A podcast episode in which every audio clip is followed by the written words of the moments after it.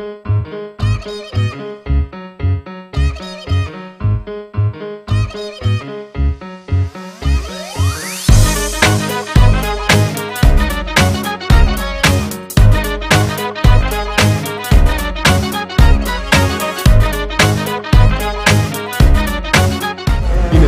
Project.gr και η ΦΑΡΜΑ ΤΩΝ ΖΩΩΝ. Καλησπέρα φίλες και φίλοι. Είμαστε ο Θάνος Καμήλαλης και ο Κωνσταντίνος Πουλής και ξεκινάμε την εκπομπή μας σήμερα κατευθείαν με συνέντευξη. Έχουμε την, τη χαρά να έχουμε ε, μαζί μας τον κύριο Παπα, Πάνο Παπανικολάου, Γενικό Γραμματέα της, ε, της ΟΕΝΓΕ. Έχουμε ξαναμιλήσει αρκετές φορές ε, μαζί και όπως ε, ξέρετε ε, ποτέ δεν είναι για καλό. Κύριε Παπανικολάου, γεια σας και σας ευχαριστούμε πολύ που αποδεχτήκατε την πρόσκληση.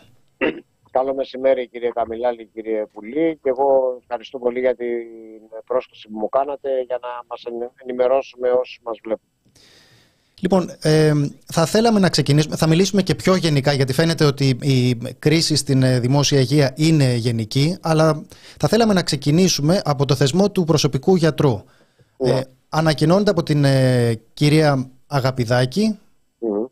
Αυτό αν θέλετε το σχολιάζετε, αν, δε, αν θέλετε δεν το σχολιάζετε, αλλά φαίνεται ότι έχει μια σημασία, υπάρχει ένα στοιχείο ασυνεννοησίας μέσα στην ε, κυβέρνηση.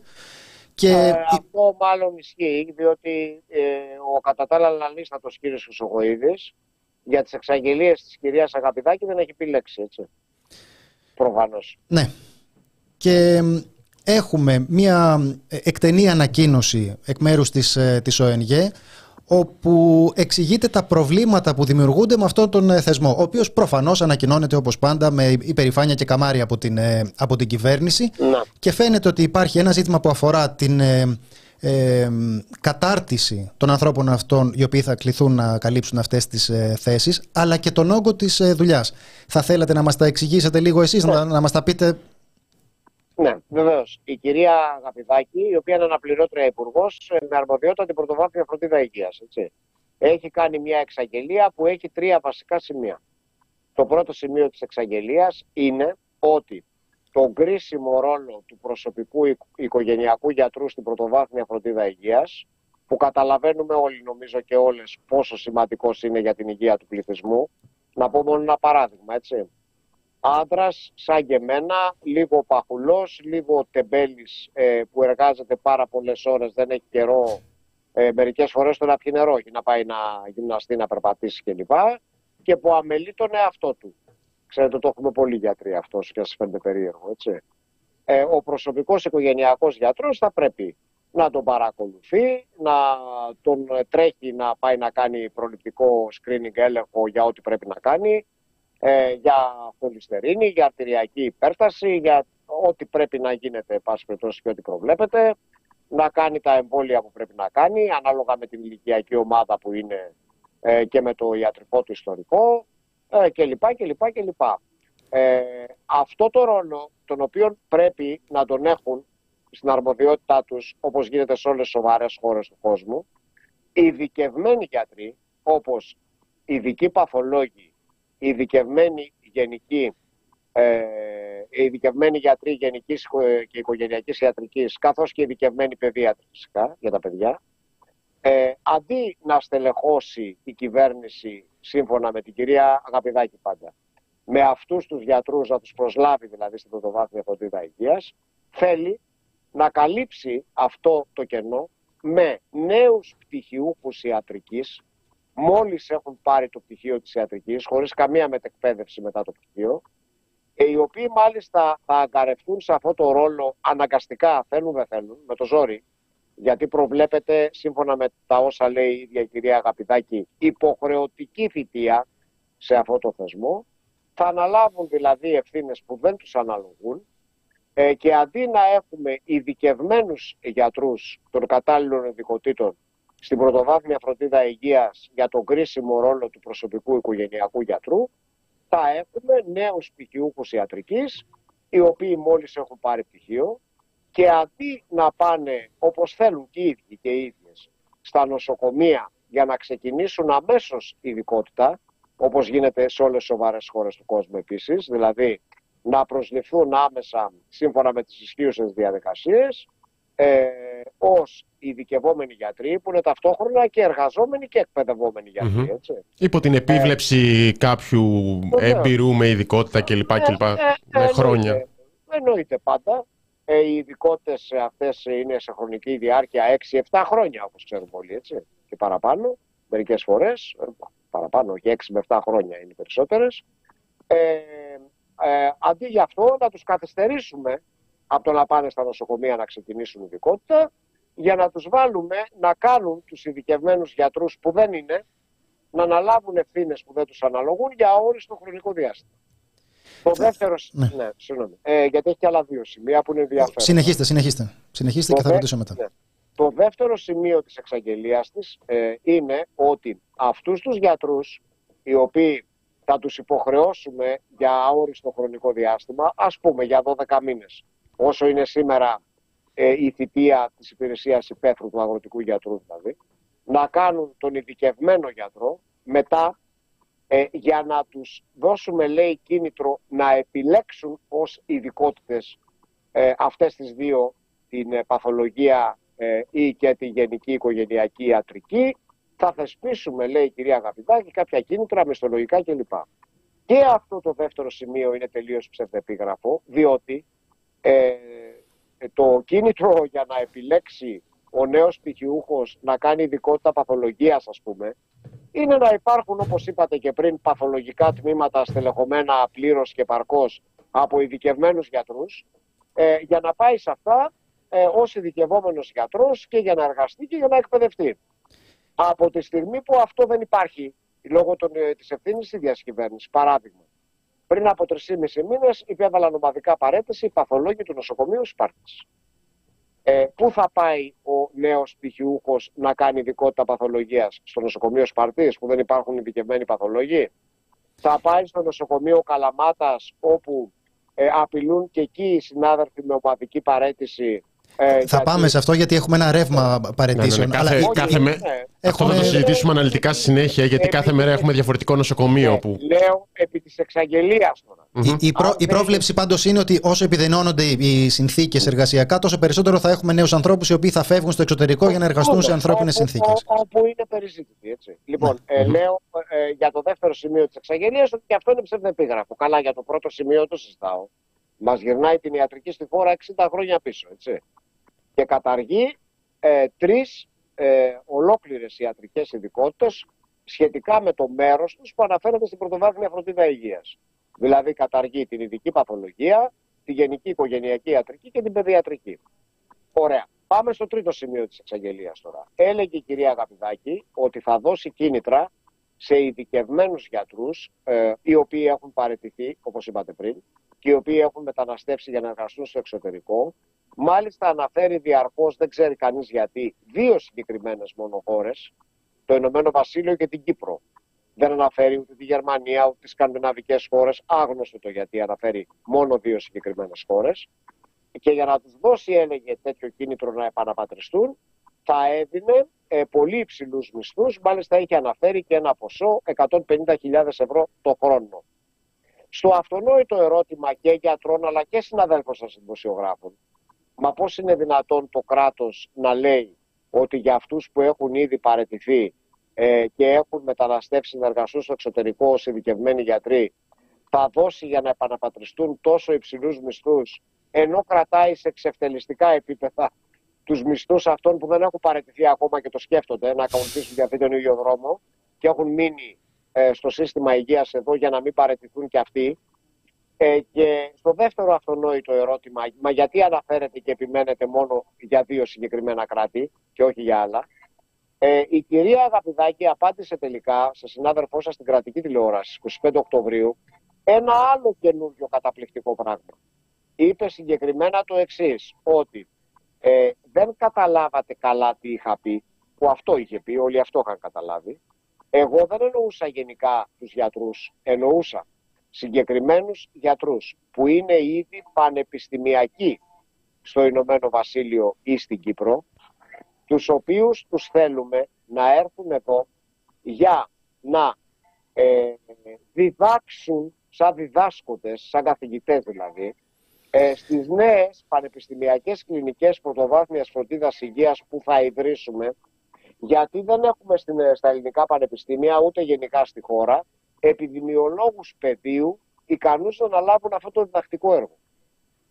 Ε, τώρα, εγώ ξέρω και εσείς ξέρετε ότι, και φυσικά εγώ το ξέρω από πρώτο χέρι, ότι στις ιατρικές σχολές Αθήνας, Θεσσαλονίκης, Ιωαννίνου, Πάτρας, ε, Ηρακλείου, Κρήτης, Λάρισας και Αλεξανδρούπολης, φυσικά υπάρχουν πανεπιστημιακοί επιδημιολόγοι. Άλλωστε, και επίσης υπάρχουν και στο Πανεπιστήμιο Δυτικής Αττικής. Καλά, τώρα έτυχε να τους μάθουμε κι εμείς. Μπορεί, αν ήταν άλλη η συγκυρία, α, να μην τους ξέραμε, αλλά η αλήθεια είναι ότι θέλουμε, δεν θέλουμε, τους έμαθε όλη η χώρα. Τους μάθατε όλοι, διότι η ίδια η κυβέρνηση, που ήταν η ίδια η κυβέρνηση, με τον ίδιο Πρωθυπουργό και την ίδια κοινοβουλευτική πλειοψηφία, το δύο χιλιάδες είκοσι και το δύο χιλιάδες είκοσι ένα, κάποιος από αυτούς είχε ορίσει ε, στις Επιτροπές Ειδικών για την Πανδημία. Ακριβώς. Ε, και άλλωστε, ε, πριν από λίγους μήνες, αφού είχε αναλάβει καθήκοντα η κυρία Αγαπηδάκη, ο πρόεδρος, ο, συγγνώμη, ο διευθυντής ε, του επιδημιολογικού εργαστηρίου, ο καθηγητής επιδημιολογίας δηλαδή, της Ιατρικής Σχολής της Λάρισας, του Πανεπιστημίου Θεσσαλίας, ορίστηκε από την κυβέρνηση ως νέος πρόεδρος του ΕΟΔΗ. Άρα λοιπόν η κυρία Αγαπηδάκη με αυτά που λέει και που τα αλλάζει κάθε μέρα για να δικαιολογήσει τα δικαιολόγητα και τα κάνει ακόμα χειρότερα κατά τη γνώμη μου, έχει, ε, μας έχει πει ότι καταργεί, εκμηδενίζει, απαξιώνει, δεν ξέρω ποια είναι η πιο κατάλληλη λέξη, τρεις ολόκληρες ιατρικές ειδικότητες όσον αφορά ε, το μέρος τους που σχετίζεται με την πρωτοβάθμια φροντίδα υγείας, έχει βγάλει άχρηστες και ανύπαρκτες, και το τελευταίο της έτσι... Ε, η τελευταία της έτσι επανόρθωσης εισαγωγικά είναι ότι εκμηδενίζει ε, και όλο το διδακτικό ερευνητικό προσωπικό επιδημιολογίας των ελληνικών πανεπιστημίων. Ε, Τώρα, αυτά... Εγώ θα κάνω μια αφελή ερώτηση εδώ, κύριε Παπανικολάου. Είστε ναι. Γενικός Γραμματέας στην ΟΕΝΓΕ, είστε οι νοσοκομιακοί ναι. γιατροί. Ναι. Σας συμβουλεύτηκε, σας ρώτησε? Γιατί έχουμε Όχι. την εντύπωση ότι ξαφνικά έρχεται ένα σχέδιο ουρανοκατέβατο από αυτό το Υπουργείο και από την κυρία Αγαπηδάκη συγκεκριμένα, γιατί είχε και αυτό με τα εμβόλια της γρήπης που το έφερε, το πήρε πίσω. Και ξαφνικά ναι, βγαίνετε στα κάγκελα. Το, το διαβάζετε μαζί με εμάς. Όχι, βέβαια, δεν μας συμβουλεύτηκε ούτε έφερε σε διάλογο μαζί μας. Άλλωστε, δεν είναι οι, οι αντιδράσεις που σε όλα αυτά που λέει και που τα προανέφερα. Είναι ομόφωνες, ομόφημες και από παντού. Ναι, δεν είναι, δεν είναι η πρώτη φορά που το βλέπουμε αυτό. Θέλω να, ναι, θέλω να, ζητήσω, ναι, θέλω να ζητήσω μια διευκρίνηση. Το, το κομμάτι αυτό για την επιστημονική κατάρτιση των ανθρώπων που θα κληθούν να αναλάβουν αυτές τις, αυτά τα πόστα, το, το καταλαβαίνω. Αλλά διαβάζω εδώ πέρα στην ανακοίνωσή σας, στην καλύτερη περίπτωση, με ρυθμό είκοσι ασθενείς την ημέρα, υπό την προϋπόθεση ναι. ότι λειτουργούν τα τακτικά ιατρεία κτλ., ο πληθυσμός ευθύνης θα εξεταστεί σε πέντε μήνες. Αυτό σημαίνει λειτουργούν δύο φορές την εβδομάδα, πέντε μήνες σχεδόν τριπλασιάζονται. Θέλω λιγάκι να μας εξηγήσετε για ποιο λόγο αυξάνεται η, ο, ο πληθυσμός που θα πρέπει να έχει υπό την ευθύνη του ο, ο κάθε γιατρός. Σας, αυτό πώς προκύπτει? Θα σας πω εμέσως.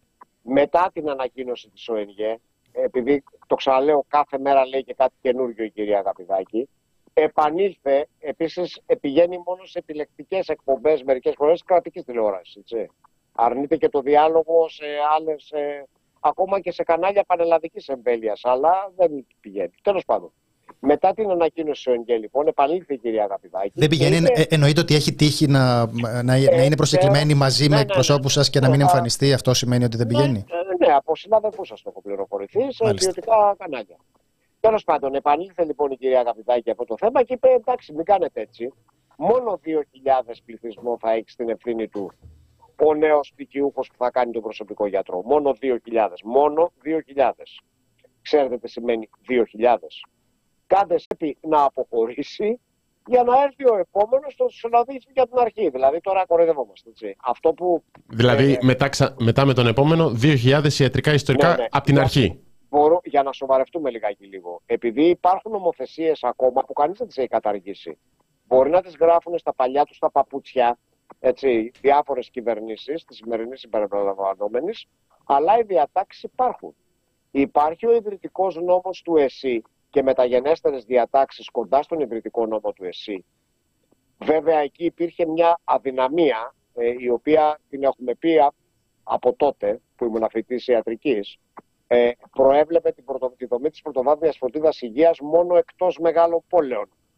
Γιατί υπήρχε η παράληψη, βασιζόταν στο ΊΚΑ, εντός μεγάλων πόλεων, αλλά τέλος πάντων, έστω και εκτός μεγάλων πόλεων, έλεγε ότι ε, το κύτταρο ε, της πρωτοβάθμιας φροντίδας υγείας είναι το κέντρο υγείας του ΕΣΥ που διασυνδέεται με τα περιφερειακά ιατρεία της ευθύνης του κέντρου υγείας, το οποίο είναι στελεχωμένο από μόνιμους ειδικευμένους γιατρούς κλάδου ΕΣΥ και το οποίο έχει στην απόλυτη του ευθύνη και την πρόληψη για τον πληθυσμό. Αυτό είναι νόμος που ισχύει. Δεν τον έχει καταργήσει κανένας. Έτσι. Άρα λοιπόν, για να σοβαρευτούμε, αυτό που χρειάζεται είναι ένα ενισχυμένο δίκτυο κέντρων υγείας και πλέον αστικό, αστικού τύπου, μέσα στις πόλεις δηλαδή και εκτός μεγάλων πόλεων, με διασυνδεόμενα περιφερειακά ιατρεία, πλήρως στελεχωμένο από ειδικευμένους γιατρούς, όπου αυτοί θα παίζουν το ρόλο του προσωπικού οικογενειακού γιατρού. Θα έχουν στην ευθύνη τους με σύστημα σύγχρονο πληροφορικής, ιατρικών φακέλων κλπ. Στο υποτιθέμενο ψηφιακό κράτος, το οποίο υποτίθεται ότι μαζελεύει και η Ιαπωνία, ε, τα στοιχεία για όλο τον πληθυσμό ευθύνης τους, να επεξεργάζονται με προστασία φυσικά των προσωπικών δεδομένων, εννοείται με όλα αυτά, να ενημερώνουν τον ιατρικό φάκελο του ασθενούς, να λένε για μένα ο προσωπικός μου οικογενειακός γιατρός να λέει Παπανικολάου έκανε μεταβολικό προληπτικό έλεγχο στις τάδε του μηνός, στις τάδε χρονολογίας, είχε τιμή ζαχάρου τόσο, χολυστερίνης τόσο, λίγο αυξημένη, του συστήσαμε να κάνει κι άλλον έλεγχο, μπλα μπλα μπλα μπλα μπλα. Αυτό είναι προληπτική ιατρική, έτσι. Η κυρία τάδε έκανε μαστογραφία. Κυρίως στον παρόδο να πω κάτι για τις μαστογραφίες και γι' αυτό το αμόλυσε. Τα μολάει και αυτά η κυρία Αγαπηδάκη, ότι είναι δικά της κατορθώματα, έτσι.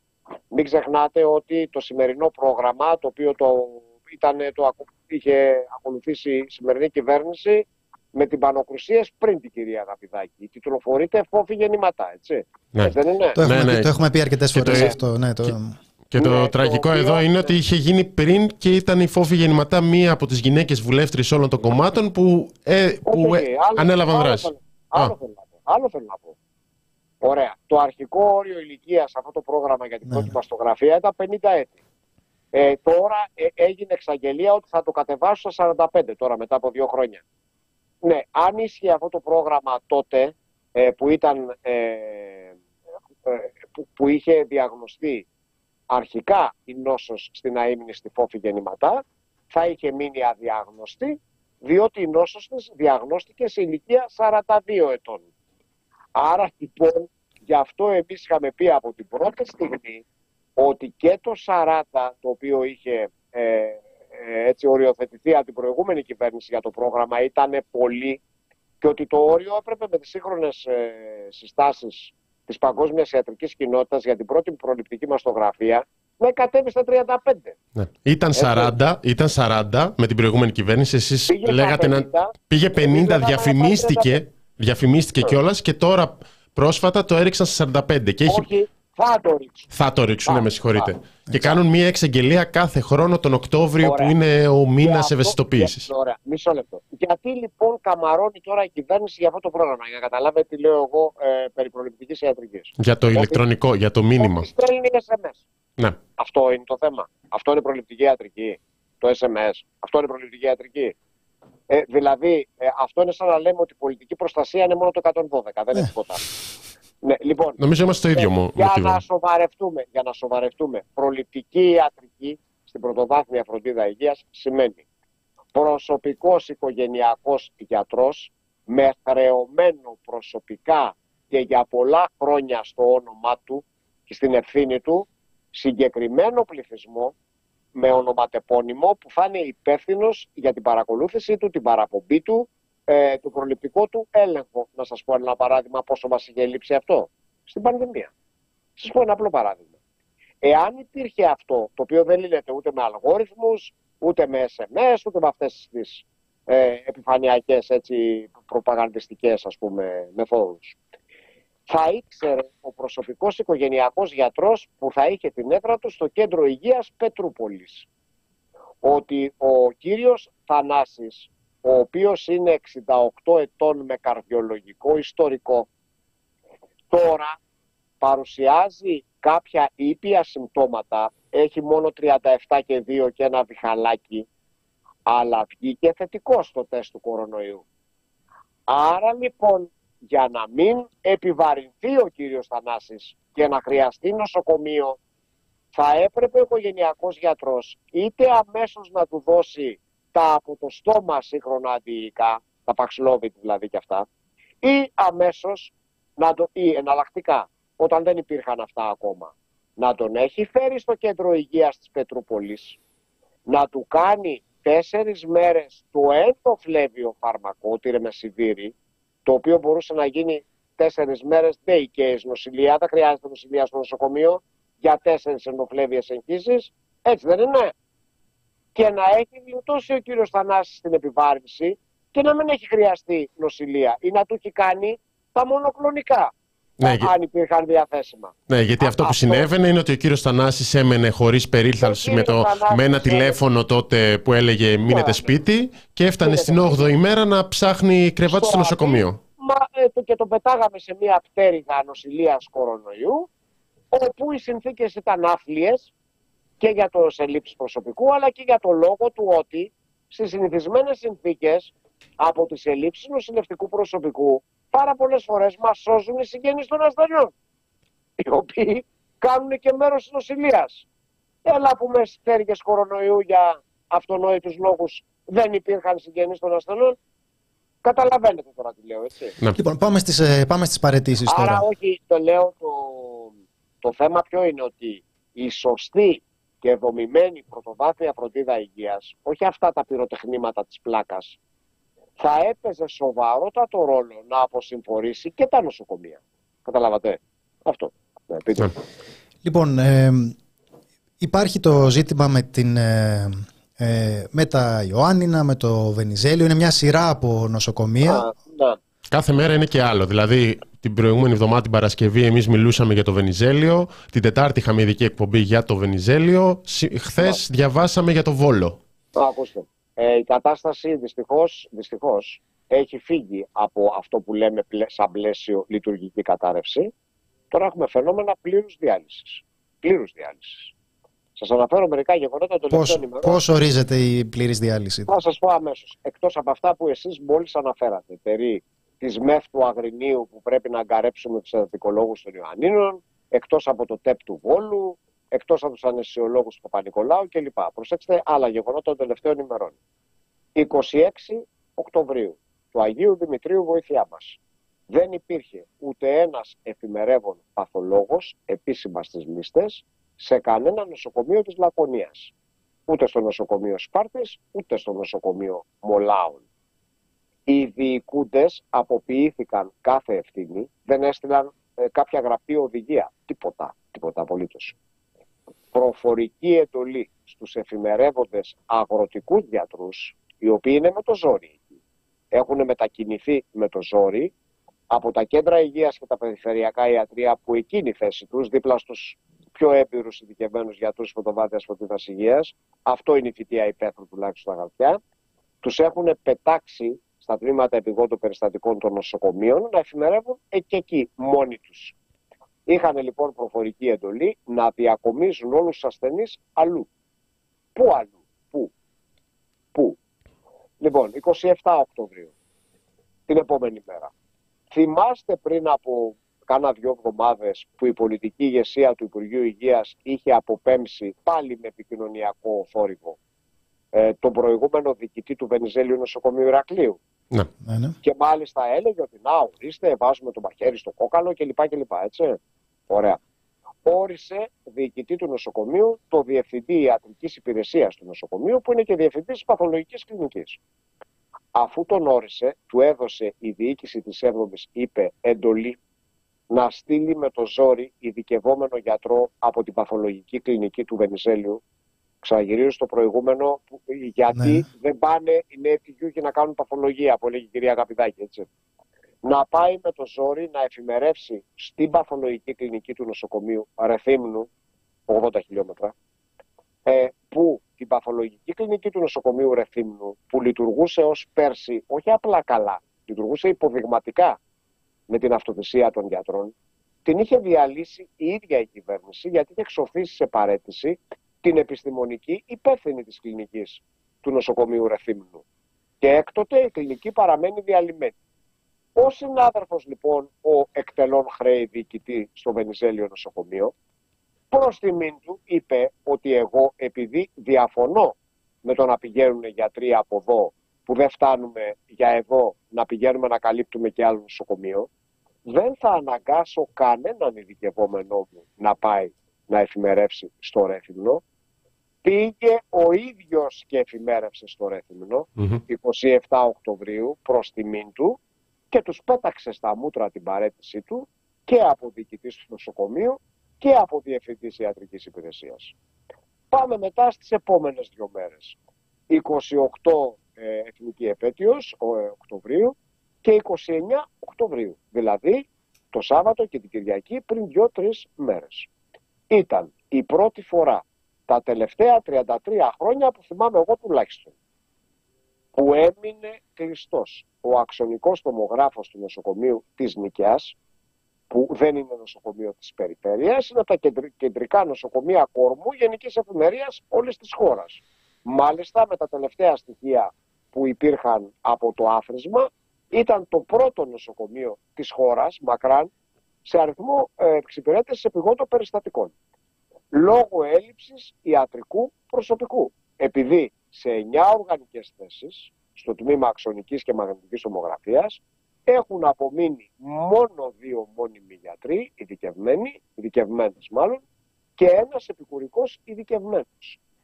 Ε, οι αρμόδιοι είχαν ειδοποιηθεί ε, εγκαίρως για το τι θα γίνει αυτό το Σαββατοκυριακό, δεν έκαναν καμία ενέργεια, δεν, ή προσπάθησαν και δεν τους βγήκε, δεν ξέρω, δεν πήραν καμία απολύτως ευθύνη, εξαφανίστηκαν το Σαββατοκυριακό, εξαφανίστηκαν, με αποτέλεσμα οι γιατροί των κλινικών την επομένη της Γενικής Εφημερίας, που είχαν κάνει πάρα πολλές εισαγωγές, η επομένη της Γενικής Εφημερίας ήταν ε, το Σάββατο εικοστή όγδοη Οκτωβρίου.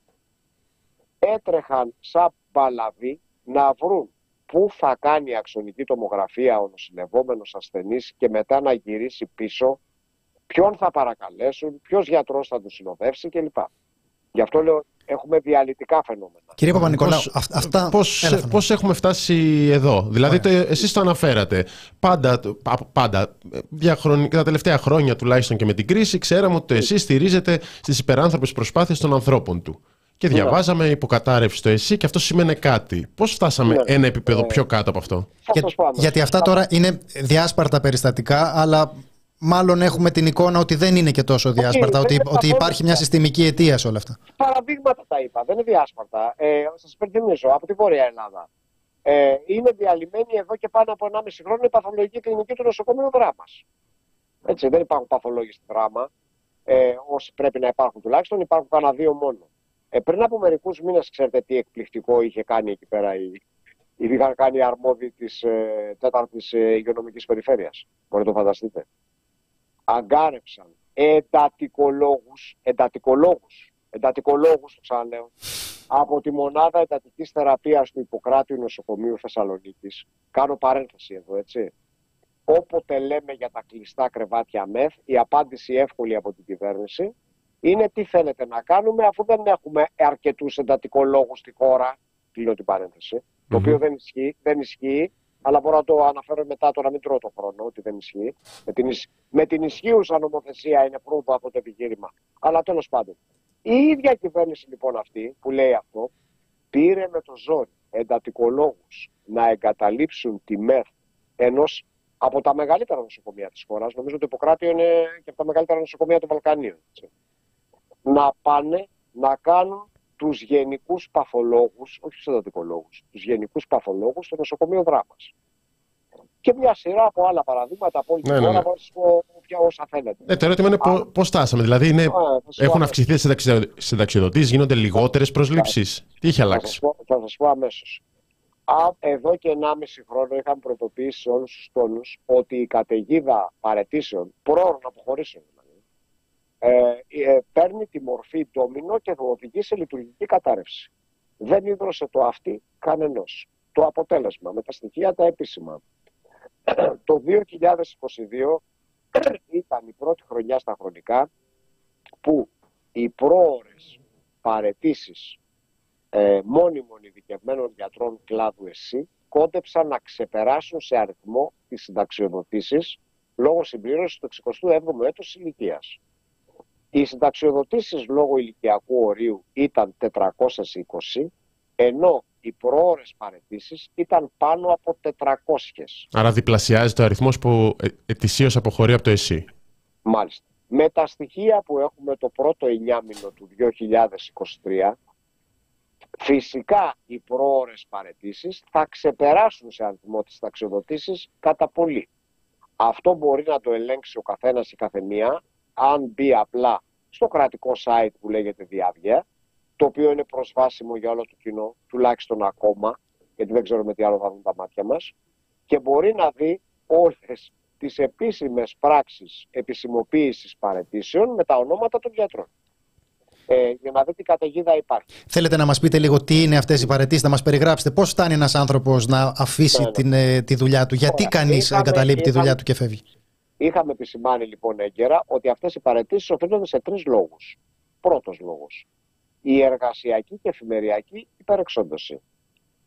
Υπενθυμίζω εδώ ότι υπάρχει εγχώρια και ευρωπαϊκή νομοθεσία για το ανώτατο όριο ωρών εργασίας αναεβδομάδα του γιατρού.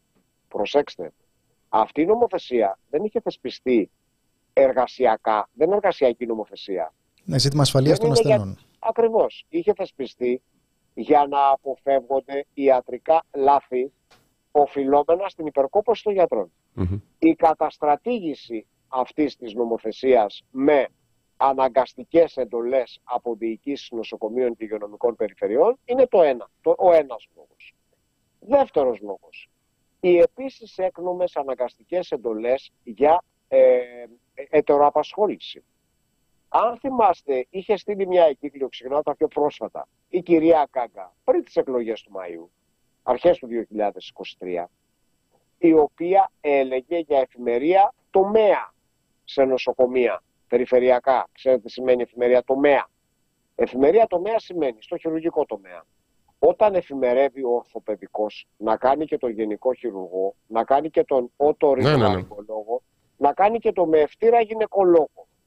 Ή σχολ... αντίστροφα. Τα σχολιάζαμε όταν... και τότε, νομίζω ήσασταν και εσείς τους καλεσμένους. Ναι. Ε, δεύτερον, στον παθολογικό τομέα σημαίνει πολύ απλά και πρακτικά ο παθολόγος να κάνει τον καρδιολόγο και ο καρδιολόγος να κάνει τον παθολόγο. Μετά την κατακραυγή που υπήρχε, η εγκύκλειος αυτή αποσύρθηκε, δεν ίσχυσε. Έλα όπως που την εφαρμόζουν οι διοικητές νοσοκομείων.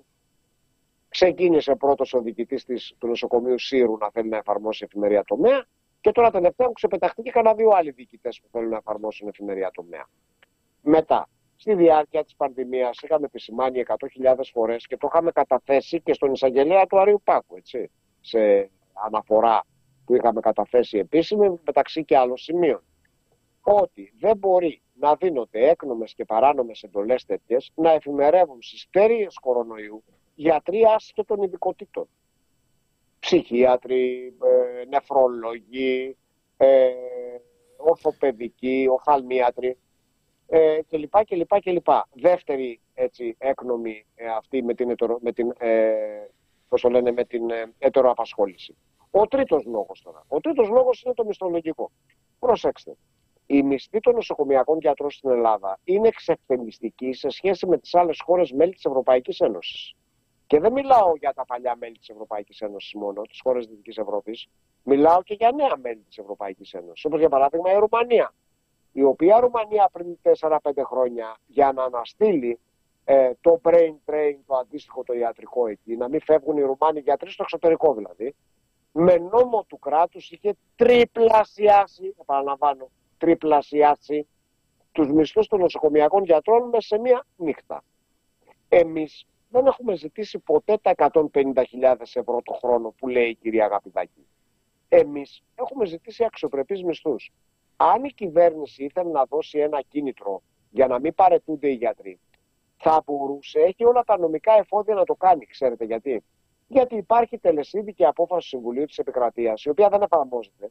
Ήδη από το Φεβρουάριο του δύο χιλιάδες δεκαοκτώ, η οποία λέει ότι τουλάχιστον οι περικοπές που είχαν γίνει στους μισθούς μας το δύο χιλιάδες δώδεκα με τον νόμο σαράντα ενενήντα τρία είναι αντισυνταγματικές.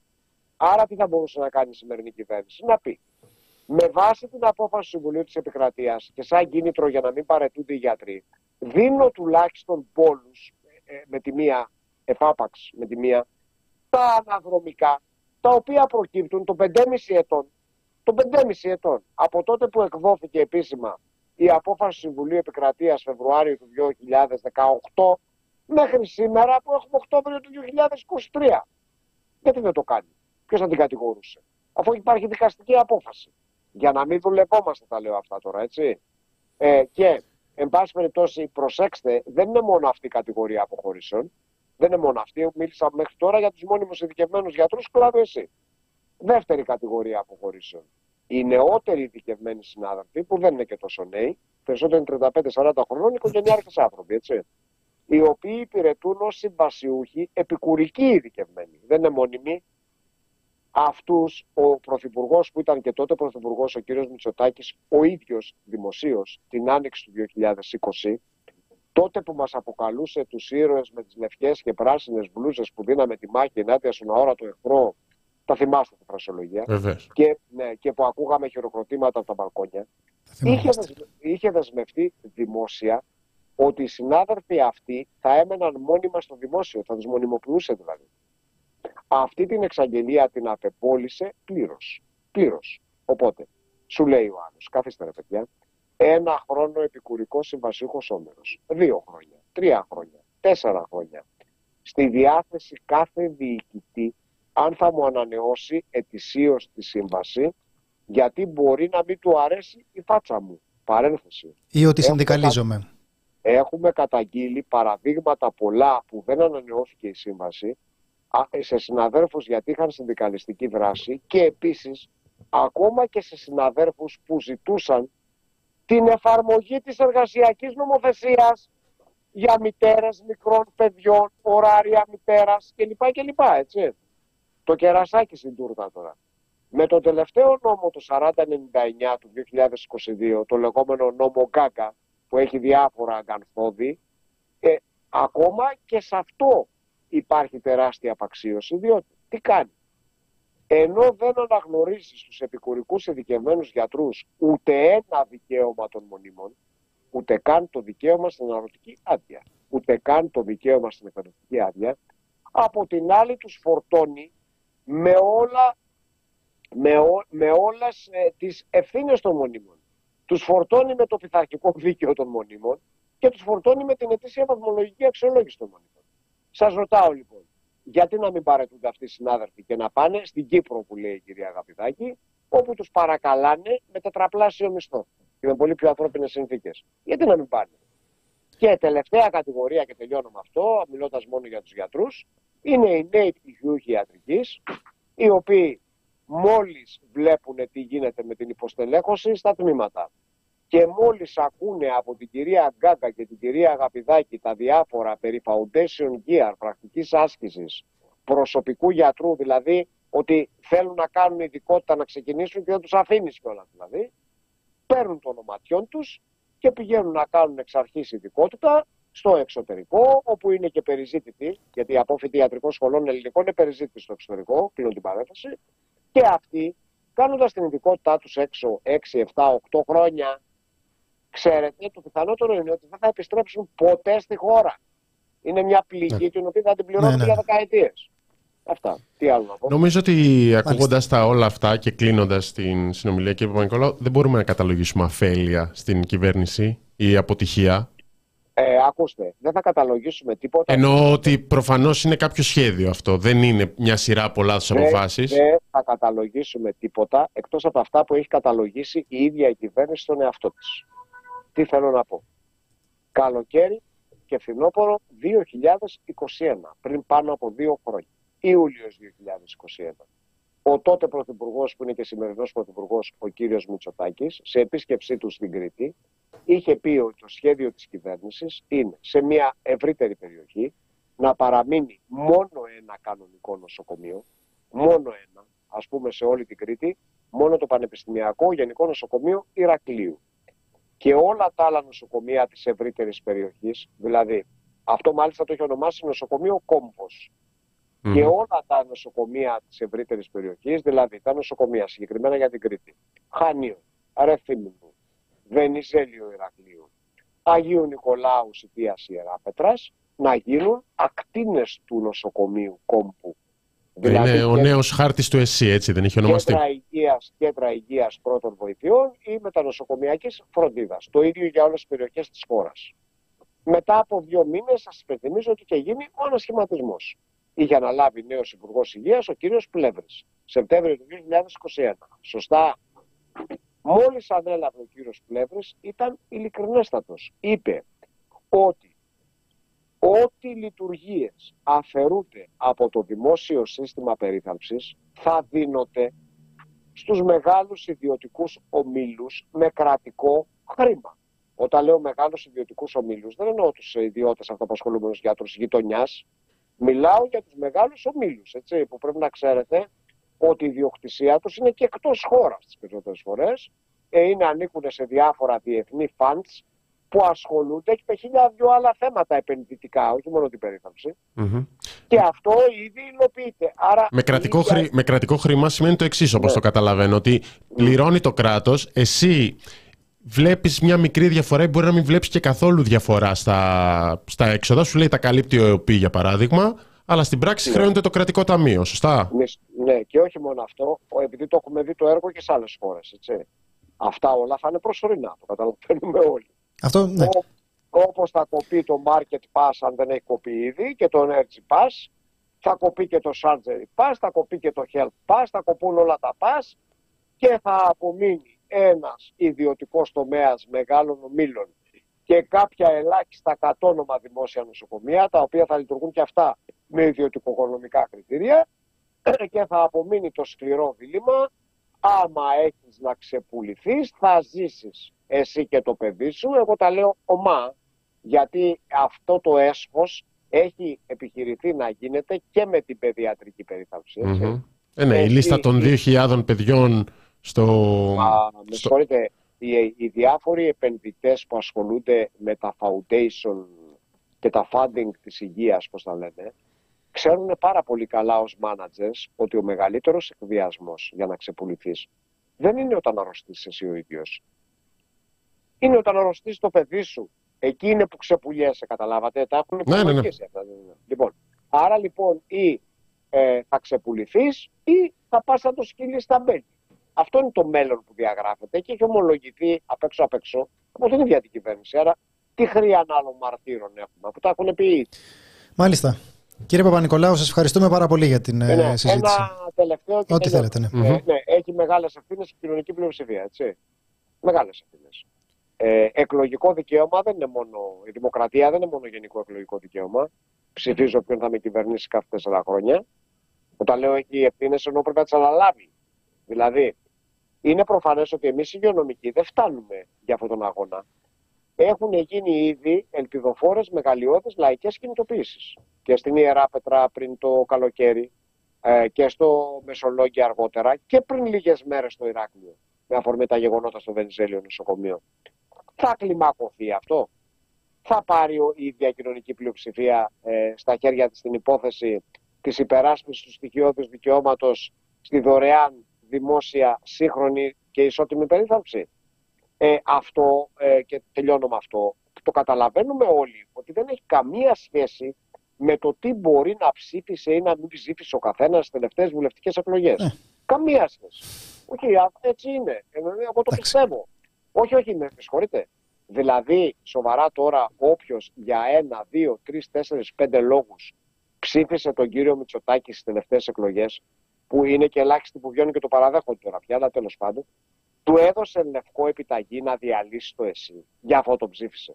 Αυτή την αυταπάτη και ο κύριος Μητσοτάκης. Δεν ξέρουμε τι μας γίνεται. Θα δείξει. Θα δείξει. Σας ναι. ευχαριστούμε πάρα πολύ για τη συζήτηση. Να είστε καλά. Γεια σας. Γεια σας. Λοιπόν, ήταν ο κύριος Πάνος Παπανικολάου, Γενικός Γραμματέας της ε, ΟΕΝΓΕ. Θέλαμε να έχουμε μια εκτενή συζήτηση μαζί του, γιατί είναι πάρα πολλά αυτά που έχουν μαζευτεί. Κάνει δηλαδή... εμάς να φαινόμαστε αισιόδοξοι. Είναι τόσο δραματική η κατάσταση και τόσο απειλητικά όλα αυτά που περιγράφονται, που πραγματικά σε, σε πιάνει η ψυχή σου, γιατί καταλαβαίνεις και το μέγεθος του, του εκβιασμού. Δηλαδή, αυτό που περιγράφει είναι ότι διαλύεται η δημόσια υγεία, ένα μέρος αυτής της διάλυσης το καλύπτει προσωρινά ο ιδιωτικός τομέας με κρατικό χρήμα. Αυτό μας εξοικειώνει με μια διαδικασία όπου όλα αυτά σιγά σιγά θα παραχωρούνται στον ιδιωτικό τομέα. Ναι. Όταν παραχωρούνται στον ιδιωτικό τομέα, θα πει ότι αν έχεις ζήσει, αν δεν έχεις, πεθαίνεις. Ναι. Και τα μπαλώματα ουσιαστικά είναι μέρος της ε, απαξίωσης. Το να υποχρεώνεις, το να αναγκάζεις τους ανθρώπους να παραιτηθούν είναι μέρος της απαξίωσης. Αν μονίμως το, αυτό που σου λέει η κυβέρνηση είναι ότι αν έχεις λεφτά δώσε κάτι, γιατί ποτέ δεν ξέρεις με το ΕΣΥ. Αυτό είναι το μήνυμα. Δώσε λεφτά στον ιδιωτικό τομέα, δώσε κάτι παραπάνω να είσαι ήσυχος. Γιατί? Γιατί μπορεί να είσαι σε εφημερία τομέα και να, και να έχεις πρόβλημα παθολογικό και να σε εξετάσει οδοντίατρος π.χ. Γιατί θα σου βάλουμε ε, ε, γιατρό που μόλις πήρε το πτυχίο του να, ως προσωπικό γιατρό μαζί με άλλους χίλια εννιακόσια ενενήντα εννέα ή μια σειρά από λόγους. Και αυτό είναι εξεντωτικό και για τον κόσμο, για τους ασθενείς, για τους ανθρώπους που θα θέλουν μια περίθαλψη, αλλά προφανώς για τους ίδιους τους, ε, τους γιατρούς. Και μετά εν τω μεταξύ έρχεται και το «Μα δεν έχουμε γιατρούς να προσλάβουμε». Ναι, γιατί όλοι φεύγουνε. Γιατί τους διώχνετε. Που και πάλι δεν ισχύει αυτό, στις λίστες ναι. προσλήψεων υπάρχουν, αλλά... Ναι, ρε παιδί μου, αλλά αυτό μετριέται κιόλας. Είναι κόσμος ο οποίος έχει εκπαιδευτεί με έξοδα του ελληνικού κράτους στη δημόσια υγεία. Οι άλλοι τον παίρνουν έτοιμο εκπαιδευμένο και δουλεύει στο εξωτερικό. Mm-hmm. Είναι μια απώλεια. Πέρα από τα προσωπικά δράματα. Είναι άνθρωποι οι οποίοι ξενιτεύονται επειδή δεν μπορούν να παράσχουν ιατρικές υπηρεσίες, να, να εργαστούν στην, στη χώρα τους, γιατί οι συνθήκες είναι εξοντωτικές. Δεν είναι γενικώς και αορίστως εξευτελιστικές. Αυτό που μας έλεγε τώρα με την, με την εφημερία είναι κάτι το οποίο το έχουμε συζητήσει αρκετές φορές. Έχουν μιλήσει άνθρωποι, το έχουν, το έχουν περιγράψει. Απλώς δεν μπορείς να δουλεύεις έτσι. Υπάρχει ένα κομμάτι που είναι η εξόντωση, η εργασιακή εξουθένωση αυτών των ανθρώπων, και είναι και ένα κομμάτι που ουσιαστικά τους ζητάς να εκτεθούν ε, με το να πρέπει να αντιμετωπίσουν περιστατικά για τα οποία δεν είναι ειδικευμένοι. Αυτό εμείς το ακούμε και μας φαίνεται συγκλονιστικό. Για σκεφτείτε να είστε αυτός που θα το έχει βάρος στο, θα το έχει στη βάρος. συνείδησή του. Ναι, ναι, ναι. Δεν λέω νομικά τι θα συμβεί. Μα, και μετά το... είναι και πιθανός υπόλογος. Και όταν λένε, το είπε και είναι σωστό να αναφέρεται, ότι η υπερεργασία μπορεί να φέρει λάθη λόγω κόπωσης. Είναι ένας από τους λόγους που άλλος δεν, δεν μπορεί να το κάνει. Δεν, δεν είναι σε θέση. Είναι τεράστιο το δίλημμα. Και τους χτυπάνε και στο φιλότιμο. Αυτό το λέγαμε και για τα τι συμβαίνει στα νησιά. Ναι, και, και η υπερεργασία και το ότι καλούνται να εργαστούν σε κλάδους για τους οποίους δεν έχουν την επιστημονική ειδίκευση, την επιστημονική αρμοδιότητα. Παίρνεις κάποιον, το βάζεις σε έναν άσχετο, άσχετο τομέα και ο άνθρωπος αυτός πρέπει μετά να τα βγάλει πέρα. Ε, αυτό είναι πολύ λογικό ότι θα υπάρξουν άνθρωποι οι οποίοι θα αντιστέκονται. Είναι ειδικευμένοι επιστήμονες, έχουν δυνατότητες να εργαστούν αλλού με πολύ καλύτερες απολαβές και στοιχειοδός ε, ε, και σημαντικά καλύτερες ε, συνθήκες εργασίας, ε, οπότε θα το κάνουν. Τι θα κάνουν. Ναι, και θα γίνεται βήμα-βήμα και είναι σημαντικό αυτό, είπες εσύ, γιατί αυτή την εξοικείωση. Δηλαδή, εξοικειώνεσαι σε αυτό το πράγμα. Ο άνθρωπος γενικά συνηθίζει μια σειρά από πράγματα.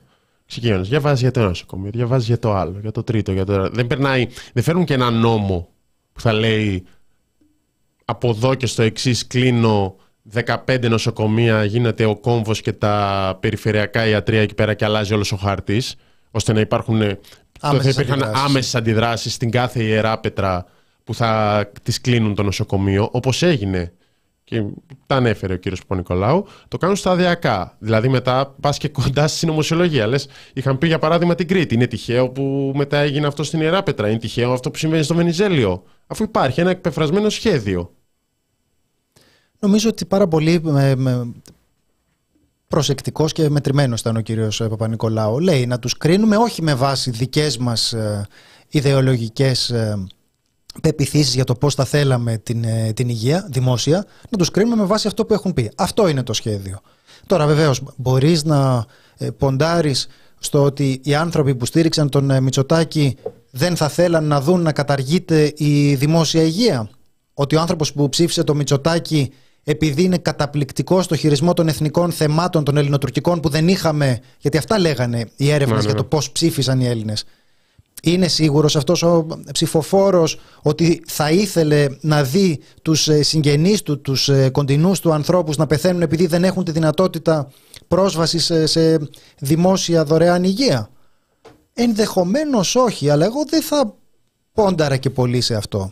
Γιατί κάπως έτσι είναι η πολιτική. Η πολιτική είναι ακριβώς αυτό. Να πείθεις τους ανθρώπους ότι ο αέρας κοπανιστός τους που τους πουλάς, η ομιλία στο Κογκρέσο, η ομιλία στο Κογκρέσο, το πώς χειρίστηκε ο Μητσοτάκης αυτά τα φοβερά ελληνοτουρκικά θέματα που χειρίστηκε στην διάρκεια της θητείας του, όλα αυτά είναι το περιτύλιγμα με το οποίο ο άλλος θα κάνει business με τους φίλους του πάνω στην υγεία των παιδιών του ψηφοφόρου. Αυτό είναι. Μην λέω μόνο των ε, παιδιών και φορτίζεται μόνο με την, ε, με την ανηλικότητα. Την ε, υγεία των ανθρώπων ε, που δεν θα μπορούν να πληρώσουν την ιδιωτική ναι. υγεία. Αυτό θα είναι. Θεωρείται πολυτέλεια. Που θα, κόβω, που θα κόβονται εξετάσεις. Το λέγαμε και αυτό την προηγούμενη εβδομάδα. Ότι οι εξετάσεις μπορούν να θεωρηθούν πολυτέλεια, κάποιους check-up. Ένα... Λίγο πήγαινε να δεις το τάδε, ρε παιδί μου, ποτέ δεν ξέρεις. Ε, και όλα αυτά. Σίγουρα μιλάμε για σχέδιο. Είναι γνωστό εδώ και. και χρόνια. Και ένα τελευταίο, εγώ το ρώτησα, αλλά δεν είναι τόσο, το είπα την αφελής απορία, αλλά κανονικά δεν συμβαίνει έτσι. Δηλαδή μονίμως έχουμε αποφάσεις κυβέρνησης που έρχονται από το πουθενά και είναι ομο, ομόφωνα καταδικαστές.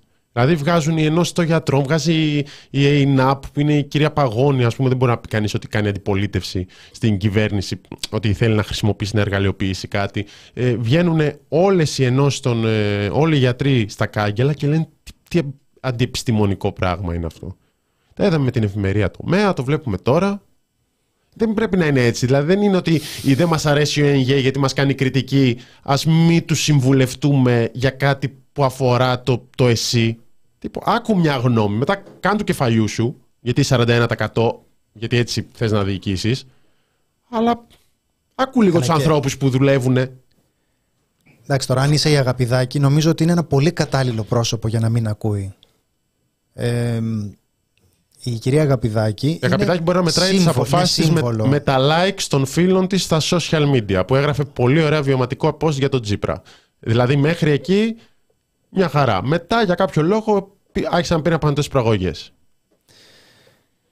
Εδώ συζητάμε ότι αυτά που, αυτά που περιέγραφε ο Γενικός Γραμματέας της ΟΕΝΓΕ, ο κ. Παπανικολάου, είναι κάπου μεταξύ αυτοσχεδιασμού και συνειδητής εξαπάτησης των, των πολιτών στο όνομα της προώθησης ιδιωτικών συμφερόντων. Είναι κάπου ανάμεσα σε αυτά τα δύο. Ή μπορεί να συμβαίνουν και τα δύο ταυτόχρονα. Αλλά σίγουρα δεν είναι μια... οργανωμένη, κάπως ε, ε, προσεκτικά σχεδιασμένη πολιτική για την, ε, για την υγεία.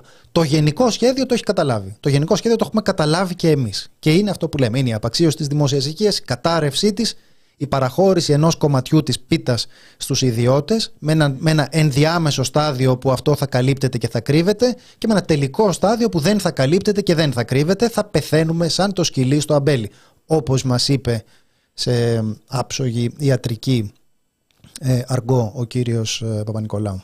Δεν ξέρω η Αγαπηδάκη τον Γιαννακόπουλο τον άκουσε. Ε, ακόμα περιμένουμε, φαντάζομαι, τη μήνυση της κυρίας Αγαπηδάκης στον κύριο Δημήτρη Γιαννακόπουλο για αυτά που της έλεγες σε εκείνο το βίντεο. Ε, φαντάζομαι ότι θα γίνει αυτό. Δεν, μάλλον δεν έχει γίνει μέχρι τώρα, σωστά. Λοιπόν, ε, δεν είπαμε... δεν πάμε και μια κουβέντα στον κόσμο. Ξεκινήσαμε λίγο απότομα σήμερα. Ε, θα το πούμε φεύγοντας, θα το πούμε κλείνοντας. Ναι, ναι. ναι, αλλά τα δικά μας τα παιδιά ακούνε φάρμα, λέει η Καγιόπη. Σε πειράζει να ακούσω φάρμα? Όχι, ίσα ίσα που μου αρέσει τώρας το, κιόλας εννέα ετών το παιδί. Εγώ θα τρόμαζα. Πηγαίνετε το σε έναν παπά. Να το διαβάσει. Κάντε το αγιασμό. Ακούει φάρμα, τι να το κάνω. Δεν ξέρω, τέλος πάντων. Α, και είχαμε και ένα ωραίο σχόλιο στην αρχή που δεν ήθελα να τα αφήσουμε έτσι. Για τον Άγιο Δημητριό. Όχι, για, για αυτήν που είναι. Αυτήν που περνάει, Lady, αυτήν που Lady Firefay. Πρώτη φορά live, έχει φύγει το αφεντικό και είμαι μόνη στη δουλειά. Τώρα, από τόση ώρα που έχει περάσει, Θάνο, έχει έρθει το αφεντικό, έχει, την έχει δει, την έχει τσακώσει, την έχει απολύσει και είναι έξω και κλαίει. Και λέει, εντάξει, μια εκπομπή, ακούσαμε πώς κάνετε έτσι, κυρία αφεντικέ. Καταλαβαίνετε, την αφήνεις μόνη στη δουλειά και δεν δουλεύει. Τέλος πάντων, δεν θέλω, να, δεν θέλω να κάνω τον, τον κακό, αλλά τέλος πάντων έτσι είναι αυτά. Λοιπόν, σας ευχαριστούμε πάρα πολύ. Κάτσε, που μας παρακολουθήσατε. Και... Θάνο, δεν έχουμε τίποτα. Σας ευχαριστούμε πάρα πολύ. Λοιπόν, ήταν μια υπέροχη ημέρα, μια υπέροχη συζήτηση. Ε, πήγε μόνο θεματικά η εκπομπή. Αλλά μην ανησυχείτε, θα έχουμε και άλλες ευκαιρίες. Ναι, για τη Γάζα εγώ ήθελα να αναφέρω. Δεν, θα, δεν προλαβαίνουμε okay. σήμερα για έκτακτους λόγους. Ε, απλώς, απλώς να το πούμε. Απλώς να το πούμε. Να, πέρα από το ότι κάθε μέρα και να μην συνηθίσουμε αυτή την κανονικότητα των βομβαρδισμών και των νεκρών, γιατί όλα τα συνηθίζει ο άνθρωπος δυστυχώς, υπάρχει μια δημοσίευση που έκανε και το Wikileaks, ένα εσωτερικό έγγραφο περί ενός σχεδίου του Ισραήλ που προβλέπει τον εκτοπισμό των Παλαιστινίων από μεγάλο τμήμα της ε, Γάζας και προτείνει, δεν είναι δεσμευτικό, δεν φαίνεται να έχει εγκριθεί σε κάποιο συμβούλιο, υπουργικό συμβούλιο ας πούμε του Ισραήλ, ε, τέσσερα βήματα. Και βλέπεις αυτά τα τέσσερα βήματα ότι είναι η εκένωση του βόρειου τμήματος, για παράδειγμα. Μετά είναι οι χερσαίες επιχειρήσεις. Και το βλέπεις αυτή τη στιγμή να γίνεται. Το αν θα ολοκληρωθεί αυτό το σχέδιο, εντάξει. Φαίνεται η Αίγυπτος να αντιστέκεται σε πολύ σοβαρές πιέσεις. Αυτό να το διαβάσετε το ναι. σχετικό άρθρο. Υπάρχουν δημοσιεύσεις για τις πιέσεις που, που, δέχεται, που δέχεται η Αίγυπτος. Η, η αλήθεια είναι ότι αυτό είναι ένα σχέδιο που βγάζει νόημα κάπως σε σχέση με αυτόν τον ε, ε, παραλογισμό που ζούμε για το τι ακριβώς κάνουν. Δεν είναι ότι δεν ξέρουν τι κάνουν, κάνουν ακριβώς αυτό. Αυτό αποκαλύπτει λίγο μια λογική. Είναι αυτό που λέγαμε, ότι δεν είναι κάτι το οποίο θα έλεγες δημόσια, αλλά είναι αυτό το οποίο φαίνεται ότι κάνουν. Και τώρα από τα Wikileaks εμφανίζεται να έχει και τη μορφή ενός ε, μη δεσμευτικού μεν σχεδίου, αλλά άμα το βλέπεις να υλοποιείται, η αλήθεια είναι ότι τι δεσμευτικό και μη δεσμευτικό, όταν το βλέπεις μπροστά στα μάτια σου, αντιλαμβάνεσαι ότι. Έτσι βγάζουν νόημα τα πράγματα. Ποιος είναι ο στόχος? Ο στόχος είναι ακριβώς αυτός. Είναι ο εκτοπισμός τους. Mm-hmm. Να πούμε ότι αύριο δεν θα έχουμε εκπομπή. Δεν ευθυνόμαστε εμείς. Είναι στάση εργασίας. Είναι στάση εργασίας της, ε, των δημοσιογραφικών ενώσεων, της ΕΣΥΑ, είναι και της ΕΣΥΕΜ στη Θεσσαλονίκη, για, το, για τη γενική συνέλευση του ΕΔΟΕΑΠ των δημοσιογράφων. Στάση εργασίας είναι έντεκα και μισή με τρεις και μισή. Πέφτει πάνω στην, ε, στην εκπομπή. Οπότε τηρούμε, πούμε... τηρούμε απαρέκλητα κάθε είδους τάσεις εργασίας, είτε μας αφορά, είτε δεν μας αφορά, είτε οτιδήποτε. Οπότε τα λέμε μεθαύριο. Να. Να είστε καλά και σας ευχαριστούμε πάρα πολύ. Γεια σας. Καλό βράδυ. Ε, καλό απόγευμα. Από το πρωί. Το βράδυ θα παίξουμε με τον ε, Σπύρο τον, ε, το γραμμένο στην, ε, στο Τριανόν. Είναι η κεντρική προσυνεδριακή εκδήλωση του Μέρα είκοσι πέντε. Θα μιλήσουν ο Γιάννης Βαρουφάκης με την Ηρώδη Ότη και τον Κλέωνα Γρηγοριάδη. Θα έχει χαιρετισμούς που δεν τους έχω τώρα μπροστά μου και με συγχωρείτε γι' αυτό. Αλλά αν τύχει να είστε στην, στην Αθήνα και θέλετε να έρθετε να μας ακούσετε. Γεια σας, φιλιά πολλά. Γεια σας.